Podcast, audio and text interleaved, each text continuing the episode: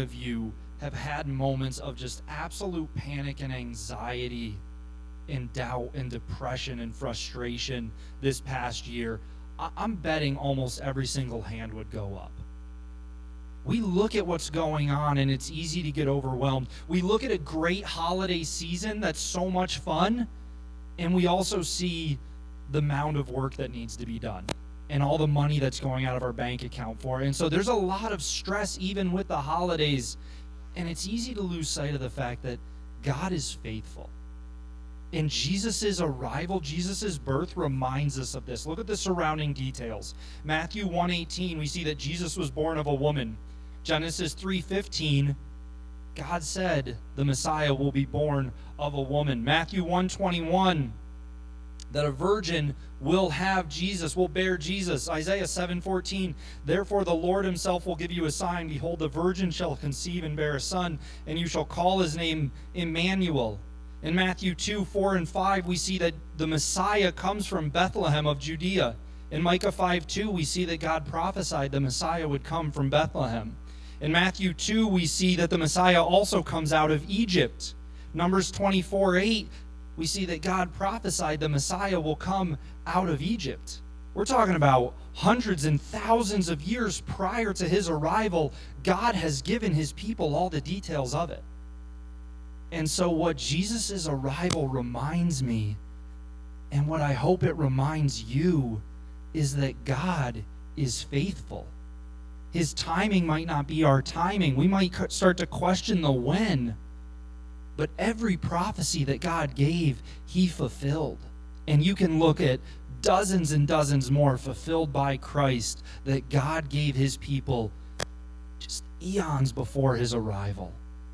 So, guys, let the arrival of Jesus remind you that God is faithful and he is perpetually working out what he has said he will do. And then what do we learn from that one verse? From 121. What's the second lesson we learn about Jesus? Well, we learn that his name itself is significant. And it's indicating the significance of who he is. Jesus means Savior. In Hebrew, the word means the Lord is salvation. Don't overlook this when we get talking about Jesus, when we get thinking about Jesus. John 14, 6, Jesus said to him, I am the way and the truth and the life. No one comes to the Father except through me. Acts 4, 11 and 12. say, what must we do to be saved? This is in that whole big picture of the early chapters of Acts when you have a great conversation. If, if you're ever wondering, how do I lead someone through salvation? Go to the first six to eight chapters of Acts and in that chapter, you have this question of what must I do to be saved? And in Acts 4, we see this. This Jesus is the stone that was rejected by you, the builders, which has become the cornerstone. And there is salvation in no one else, for there is no other name under heaven given among men by which we must be saved. So Jesus kind of just gets that one verse in Matthew 1. But that verse reminds us that if you want salvation, you need Jesus. And now let's put those two lessons together.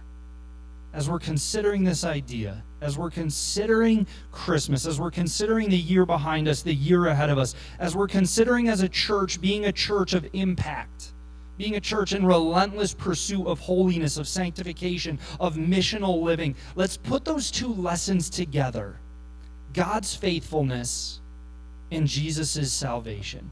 And I think this is a really key lesson that unfortunately a lot of us forget at times. And there's a lot of pain that comes when we forget it. But when we remember these two things, we remember that God is faithful to give salvation. When we call on Jesus, God is faithful to deliver when we call on Christ for salvation, which is our only way to salvation, God is faithful to deliver. So we don't have to be in doubt. We don't have to be in fear.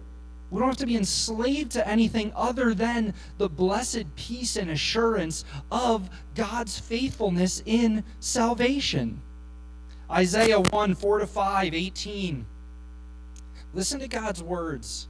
He says, Oh, sinful nation, a people laden with iniquity, offspring of evildoers, children who deal corruptly. They have forsaken the Lord. They have despised the Holy One of Israel. They are utterly estranged. One of the worst misconceptions about God that breaks my heart is that He's just an angry bully that he sends people to, that he, he wants people to go to hell that he's just up there judging us listen to god's word because you read that first verse and he's like okay this is all your sin this is a huge deal of iniquity well how does god in his heart respond to that he says why will you be struck down why will you continue to rebel? The whole head is sick and the whole heart faint. Come now, let us reason together, says the Lord. Though your sins are like scarlet, they shall be as white as snow. Though they are red like crimson, they shall become like wool. God is faithful to cleanse us from our sins. This is his heart. This is Jesus. This is salvation. This isn't guilt. This isn't condemnation. This is conviction that leads to repentance, that leads to righteousness, that leads to pure like snow. You remember a couple weeks ago we looked at 2 Corinthians 5:21? He became sin who knew no sin so that in him we might become the righteousness of God. You want a cool little detail tucked away in the Bible? Isaiah 1, God says, Hey, look, I want to make you white like snow. He uses the descriptor of visual appearance like wool. Daniel 7 9, talking about Jesus. As I looked, thrones were placed, and the Ancient of Days took his seat. His clothing was white as snow, and the hair of his head like pure wool. That's cool. That's God's faithfulness in forgiving our sins when we call on the name of Christ. Psalm 32 and once again, you talk about God being faithful, it's not like God's forgiveness originated when Jesus came. Let's go back to what God said through David in the Psalms. Psalm 32. Blessed is the one whose transgression is forgiven, whose sin is covered. Blessed is the man against whom the Lord counts no iniquity, in whose spirit there is no deceit. For when I kept silent, my bones wasted away through my groaning all day long. For day and night your hand was heavy upon me. My strength was dried up as by the heat of summer. I acknowledged my sin to you, and I did not cover my iniquity. I said, I will confess my transgressions to the Lord, and you forgave the iniquity of my sin. God is faithful. God is faithful in giving us Jesus. God is faithful in giving forgiveness when we repent. It's beautiful, it's wonderful, it's so encouraging and uplifting at times when the enemy wants me to get bogged down in thinking that I'm still wallowing in who I was. And I can point to Scripture and I can say, No, God is faithful. He has forgiven me. I mean, you talk about Romans, go to Romans 8. What then will they say against us? I'm convinced that nothing can separate us from the love of God. God is faithful. David says, When I confessed, you forgave me. 1 John 1 8 to 9. If we confess our sins, he is what? Faithful and just to forgive us our sins. And Jesus points us to all of this. Jesus reminds us that God is faithful. And when we call on his name, God delivers salvation. That's incredible. And that's the only way. That's it. There, there are no other options. There are no other choices out there. There's no other pursuit of salvation apart from Christ. There's no other means of it apart from his name and his blood. I love it. We just finished up a series on 1st and 2nd Peter. Let's go back to 1st Peter. 1 Peter 2 and 3. He himself bore our sins in his body on the tree, that we might die to sin and live to righteousness. By his wounds you have been healed. For Christ also suffered once for sins, the righteous for the unrighteous, that he might bring us to God. So, what's the takeaway? What's the takeaway on, on Christmas Eve? What's the takeaway on December 17th? What's the takeaway on February 4th? I think there's two main takeaways. When we consider the faithfulness of God, as it relates to salvation in the name of Christ. Look, if you're here and you're an unbeliever, listen up, please. If you're joining us online, if you're at your aunt's house and she put this up on the TV and she's making you sit down to watch it, would you listen, please? Unbelievers, you have no chance at salvation apart from Jesus. You have no other options.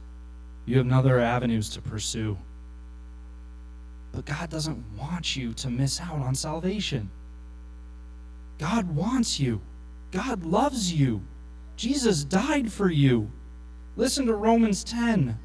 If you confess with your mouth that Jesus is Lord and believe in your heart that God raised him from the dead, you will be saved. For with the heart one believes and is justified, and with the mouth one confesses and is saved. Ezekiel 18 Have I any pleasure in the death of the wicked, declares the Lord God?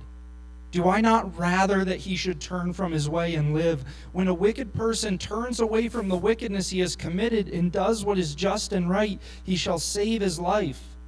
Because he considered and turned away from all the transgressions that he has committed, he shall surely live, he shall not die. Unbelievers, God doesn't want you to die. God wants you to live. So if you're here this morning, joining us online, physically, whatever, don't choose to remain in death. That's the simple takeaway. Don't choose to remain in death. And then for believers, for those of us on the other side of death, promised eternal life because God is faithful. Well, don't let our enemy try and get you snagged back in what you once were. Romans 8, 1, and then 33 and 34. There is therefore now no condemnation for those who are in Christ Jesus. Let me repeat that. Believers, listen up. If you're here in person, if you're online, believers, pay attention, okay? There is no condemnation for you. The enemy cannot hold who you once were over your head. The enemy cannot say, oh, hey, God wants you to do this. No, you're incapable of doing this because this is all you'll ever be. This is all you ever are. You're no better. No, he doesn't get to say that because there is no condemnation for those who are in Christ Jesus. Because God is faithful and just to cleanse us of our sins. Because Jesus' name literally means salvation. Verse 33 and 34 Who shall bring any charge against God's elect? It is God who justifies. Who is to condemn? Christ Jesus is the one who died, more than that, who was raised, who is at the right hand of God, who indeed is interceding for us. So when the enemy is standing there trying to convict you, you know who's arguing against him? Jesus in heaven's courtroom. Jesus wins that argument every day.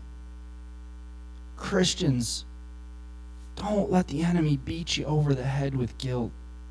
Don't let the enemy convince you or distract you away from a reminder that God is faithful and that salvation is in Christ. Please. So, as we celebrate Jesus this season, as we celebrate Jesus every day of our lives, be reminded of these things from the Christmas story. Be reminded that his very birth proves God's faithfulness and that his name reminds us of God's faithfulness for forgiveness and salvation. We're going to pray, and then in a second, we're going to go into the, uh, the lighting of the candles, and I'm, I'm going to explain why we do that as well. But please join me in prayer. Lord, we thank you for your faithfulness. We thank you for your goodness in doing what we could not do, in dying the perfect death because you lived the perfect life. We thank you for the forgiveness of sins. Lord, for anyone who hears today's message and doesn't know you, break down their heart. Pierce them, Lord. Bring them to salvation. Do not let them remain in death. Kill the pride. Kill whatever it is that holds them back from choosing life. For those of us who know you and are in life, who have been raised to newness of life with Christ. God, remind us of your faithfulness. Don't let the enemy guilt us. Don't let the enemy trip us up. Don't let our, our doubts, our insecurities weigh us down. Remind us of your faithfulness. Remind us of our forgiveness. We praise you for these things. And it's in Jesus' name that means salvation. We say, Amen. Hey everyone, Pastor Sam here. Thanks for joining us for a Sunday sermon.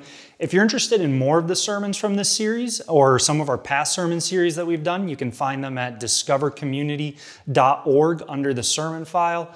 Uh, otherwise, you can subscribe to this channel to make sure you stay up to date on all our content. Thanks for joining us.